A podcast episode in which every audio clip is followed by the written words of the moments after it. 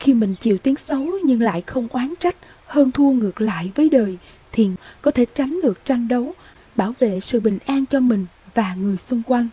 Thái độ nhẫn nhịn, không oán giận ấy cũng có thể giúp xoa dịu tình hình, giúp các đối tượng ấy bớt kích động, không tiếp tục khẩu nghiệp, ác nghiệp với mình nữa.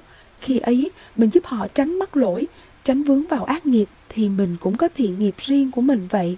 Bên cạnh đó, khi mình không ôm ấp sự oán giận với khẩu nghiệp họ gieo với mình, thì mình không còn là một kẻ bị oan, không còn là một kẻ thảm hại với khao khát đòi lại công bình mà chưa thỏa mãn.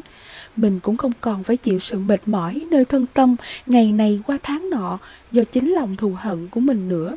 Mình chấp nhận buông xả, bỏ qua, yêu thương, bao dung cho họ. Lúc ấy, mình từ một kẻ bị oan trở thành người có dư tình yêu thương để bố thí, lan tỏa đến kẻ khác. Lúc ấy, mình cũng có thiện nghiệp riêng của mình.